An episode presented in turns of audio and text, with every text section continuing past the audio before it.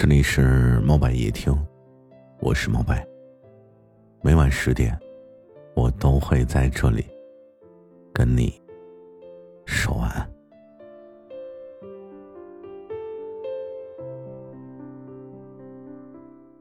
有一天，我问我妈：“我说你总让我结婚，那结婚的好处是什么？”我妈听了之后，当时就是一愣，想了半天。随后回了我一句：“不知道。”我听了以后，当时也愣了一下。随后在网上搜了一下这个问题，得到认同最多的答案是：磨练你的心性，锻炼你的意志，考验你的耐心，加速你的成长，突破你的底线。冲击你的心灵，花光你的钱包，然后再送你一个祖宗。既然结婚没有好处，那我们还结个什么婚呢？我们需要多久才能遇到一个合适的人？又是要多长的时间，才能深入的了解一个人？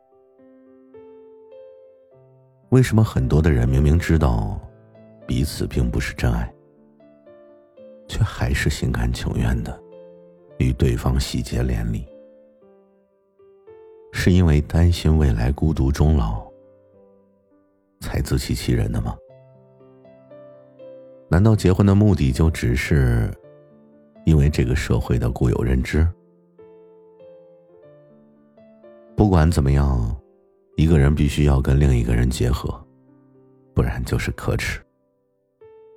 想想身边结了婚的人，以及身边结婚多年的长辈，他们结了婚以后，最常说的话不是“我爱你”，而是“我当初是瞎了眼才嫁给你”。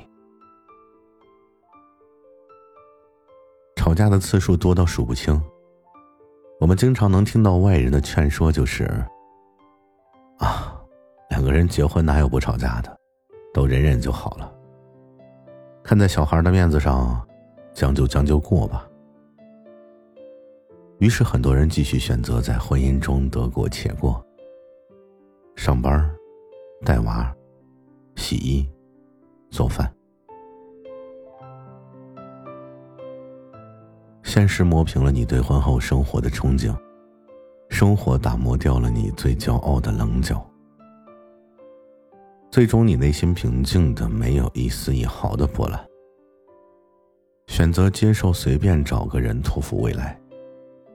从此你们彼此开始相互讨好对方。爱情是索取，但结婚却需要维护。真的因为爱情而结婚的人有，但很少。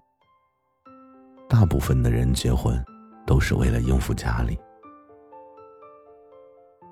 所以你敢不敢一辈子不结婚呢？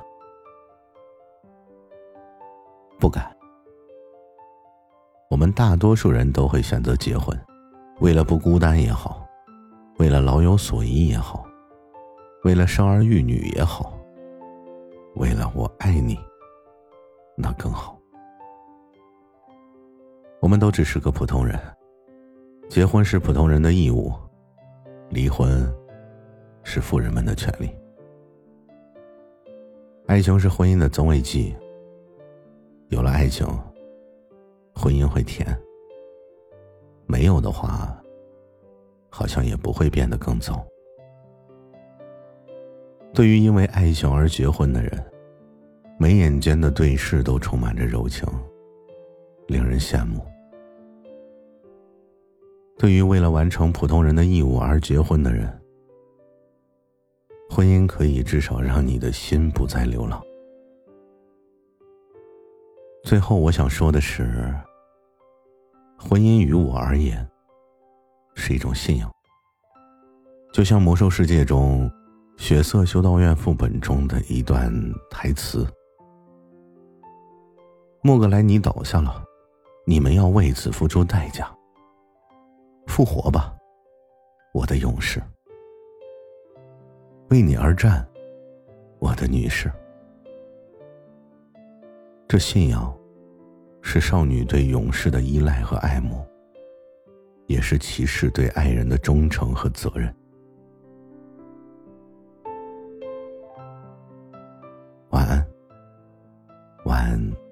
是世界的晚。安，是有你的安。